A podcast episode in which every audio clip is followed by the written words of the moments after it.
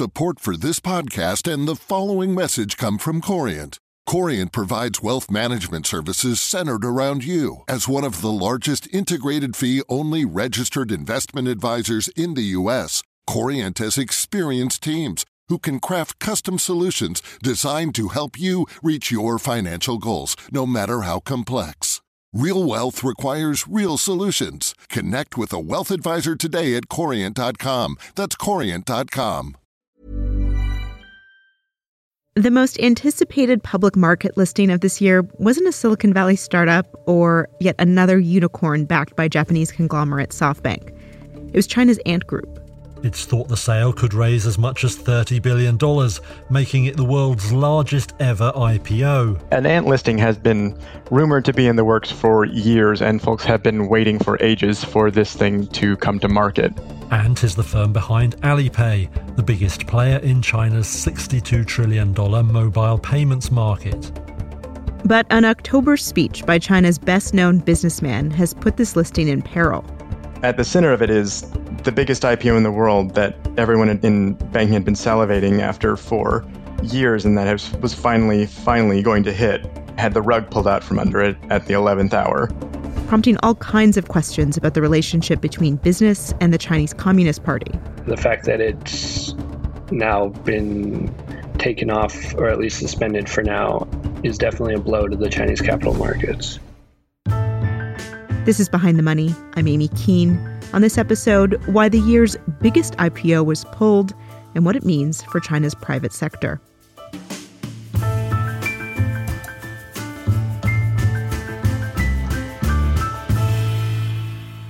We'll start with the FT's corporate tech reporter in Beijing, Ryan McMorrow. So more than 2 decades ago, Jack Ma founded Alibaba. We have over 100 million buyers visiting our site, shopping our site every day. We created 14 million jobs for China.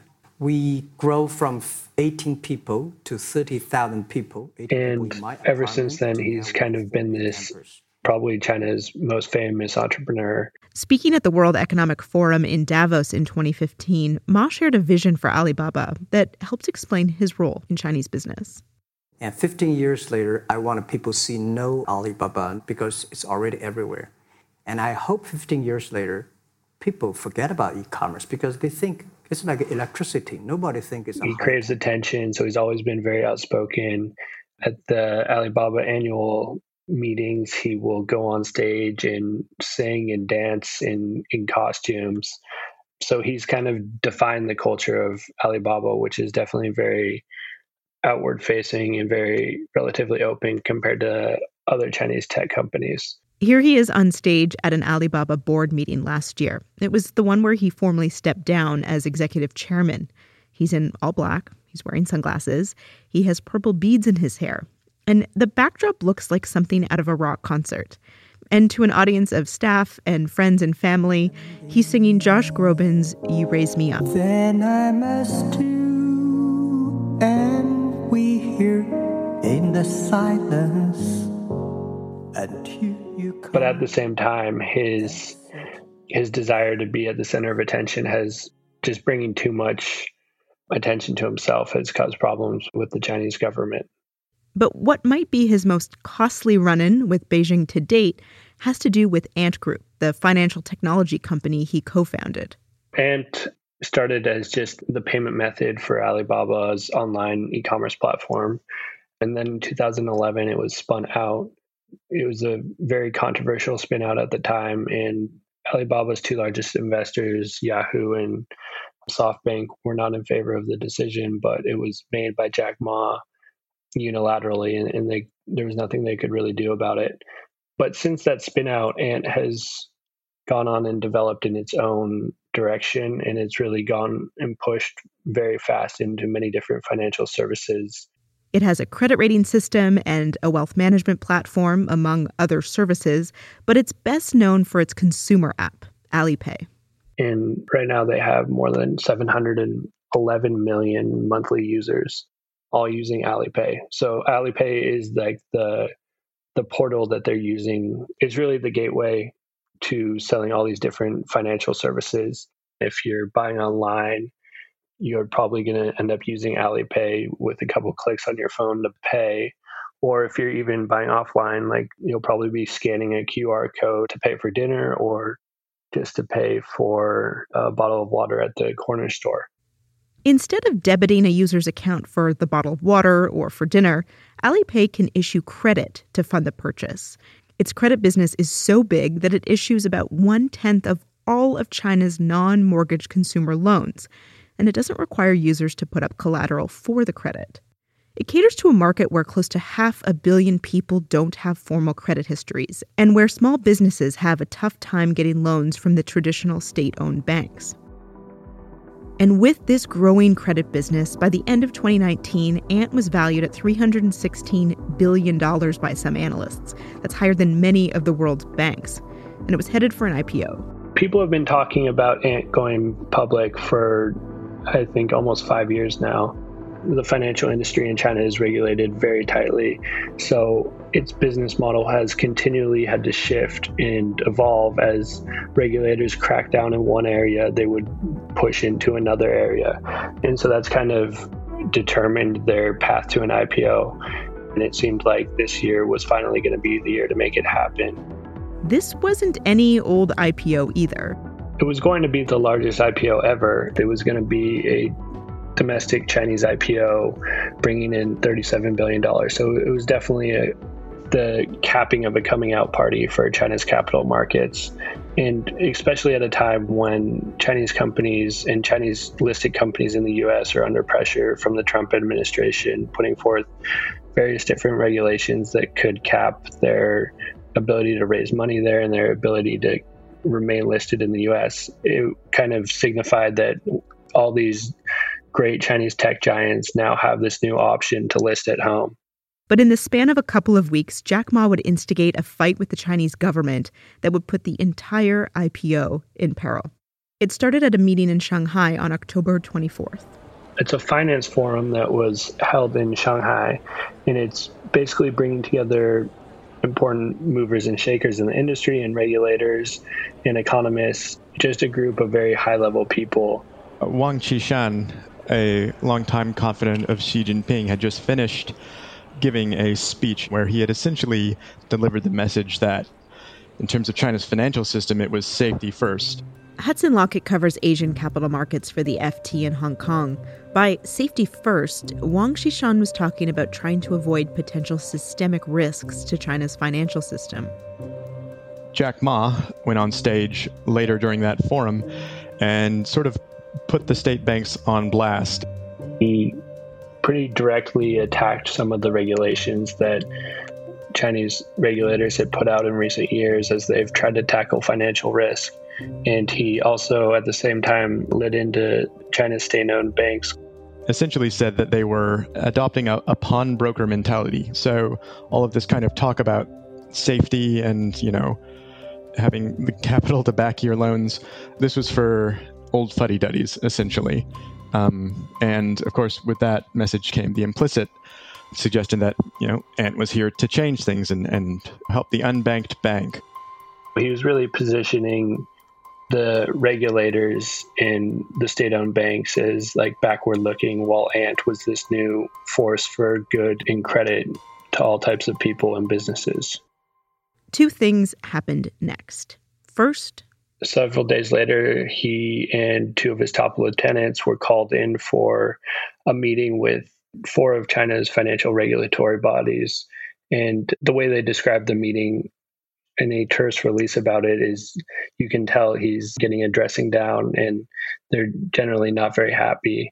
And second, essentially just days before the offering was going to hit the market and the IPO would be completed, China came out with new regulations for online lenders that effectively mean Ant is going to have to hold a lot more of these loans that it facilitates on its own books and fund them itself. Usually, Beijing's regulators consult with key industry players and, when a consensus is reached, announce new rules.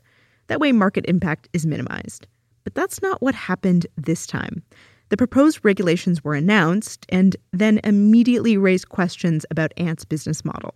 And the new regulations will make it so with each loan that Ant is giving out to people, that 30% of that loan has to come off its own balance sheet, which is way above what it does right now. Right now, of its total loans outstanding, I think 2% are off its own balance sheet. So the new regulations will force it to totally change its business model.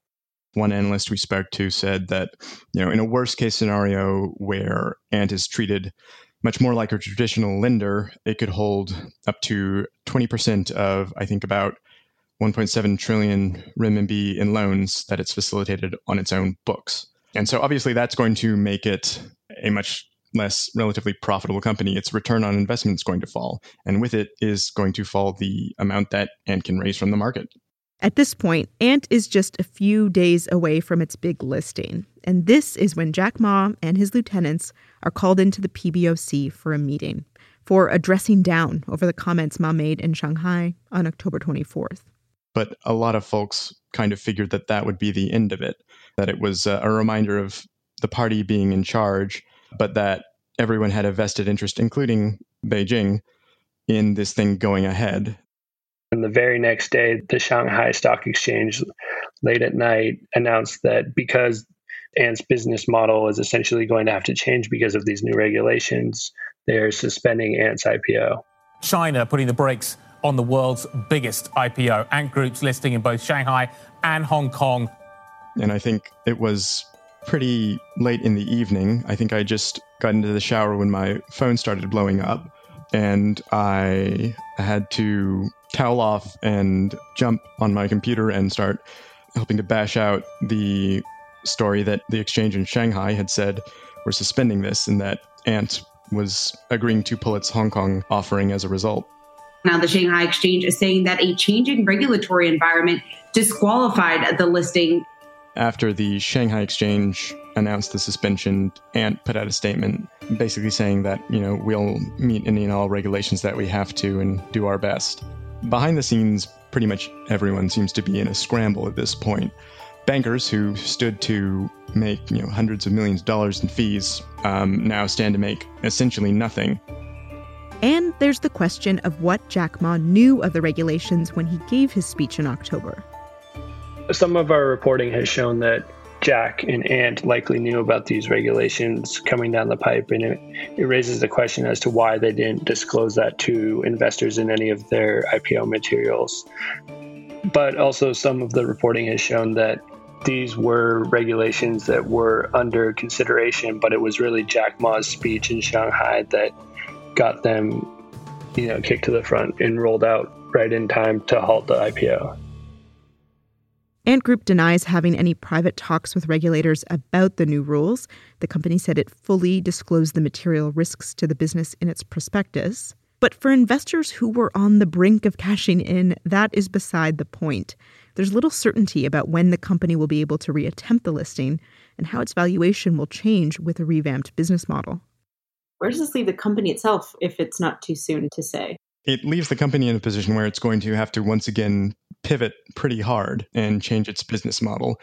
To its credit, Ant has pulled off something like this before when it shifted from money market mutual funds to lending, and it could do it again. The problem is sort of, one, that the business model it was pitching in its roadshow was very capital light, and these regulations are going to require it to hold a lot more money to help fund these loans on top of bringing them onto its books. And so essentially the sort of high-speed growth in lending with low capital that Ant's business model revolved around doesn't look like it is going to be the case if these regulations are enforced based on the draft version. When Hudson spoke to lawyers involved in the deal, they said the new regulation could mean at least 6 months before the deal gets back to market. These new rules do a lot to change the kind of business that Ant was pitching during its roadshow. But based on what the draft regulations say, analysts are currently figuring that this could result in anything between a 10 or 15% hit to Ant's valuation to even a 50% drop. But I think either way, there's serious doubt now as to whether when Ant does come to market, it's going to be the biggest in the world. right now, Ant is definitely under a regulatory microscope. There are various regulators that are all publishing op-eds and criticizing the companies for predatory lending, and it's definitely facing a lot of scrutiny right now. In the days and weeks since that decision, Chinese regulators have stepped up their rhetoric on fintech in China and regulating tech generally. We've seen rumblings of anti-monopoly, anti-trust talk from the likes of China's market regulator and the banking and insurance regulator. And there is every reason to believe that, if not a sort of doomsday scenario, certainly tech companies like Ant, but also like Tencent, Meituan, Xiaomi, these kinds of companies are going to face a lot more scrutiny from regulators going forward on their potential monopoly power. And is that just because the companies have grown to such a size, or what does this particular moment tell us about China and its approach to this high growth part of the private sector? I think that you can fairly point out some similarities with tech backlash elsewhere in the world. Obviously, China isn't the only government that is pushing back against the power of big tech. For a lot of these guys who have a first mover advantage and have come to dominate their respective fields, a lot of that really does rely on their, I guess, outsize influence now. And so last week, when China's competition watchdog published new rules that basically target behavior, including sort of the use of exclusivity clauses to hinder competition, treating customers differently based on their spending data, forcing them to buy bundles of products to access the ones they actually want, all this kind of thing. These are the bread and butter of many of these companies. And the idea that using customer data and purchasing history to tailor what kinds of products or services are offered to them and at what prices. Well, that's kind of the central business of big tech, effectively, right? And so a lot of folks are suggesting that this is more about messaging than it is about a promise of imminent crackdown, that this is Beijing saying to these big companies that you've got to play ball by our rules, no matter how big you are. For Ant, a company with a history of reinventing itself to meet regulators' demands, this was perhaps the most significant instance of Beijing and the Communist Party pushing back. I think just overall, it signifies that the Chinese Communist Party and the Chinese state is in total control of all Chinese private companies. And Ant was and is the beacon for Chinese private companies. But if even its IPO can get called at the last minute, then there's really no Chinese private company that can stand up and hold its ground when it's in a fight with regulators. You can read more from Ryan and Hudson at FT.com. We've linked to their long read on Ant's stalled IPO in the show notes. Behind the Money is produced by Olo Kemi Aladesui. Our sound engineer is Breen Turner, and our editor is Liam Nolan. We had help this week from Persis Love and Odin Ingebergson. Thanks for listening. We'll be back with a new episode next week.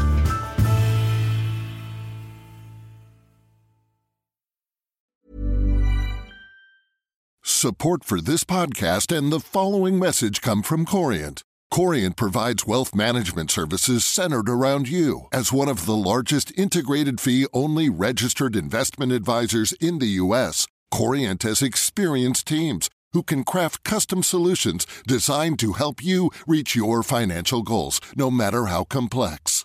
Real wealth requires real solutions. Connect with a wealth advisor today at Corient.com. That's Corient.com. Did you know the Capital Ideas podcast now has a new monthly edition hosted by Capital Group CEO Mike Gitlin? Through the words and experiences of investment professionals, you'll discover who was their best mentor, what's a mistake they made that changed their approach, and how do they find their next great idea? Subscribe wherever you get your podcasts. Published by American Funds Distributors, Inc.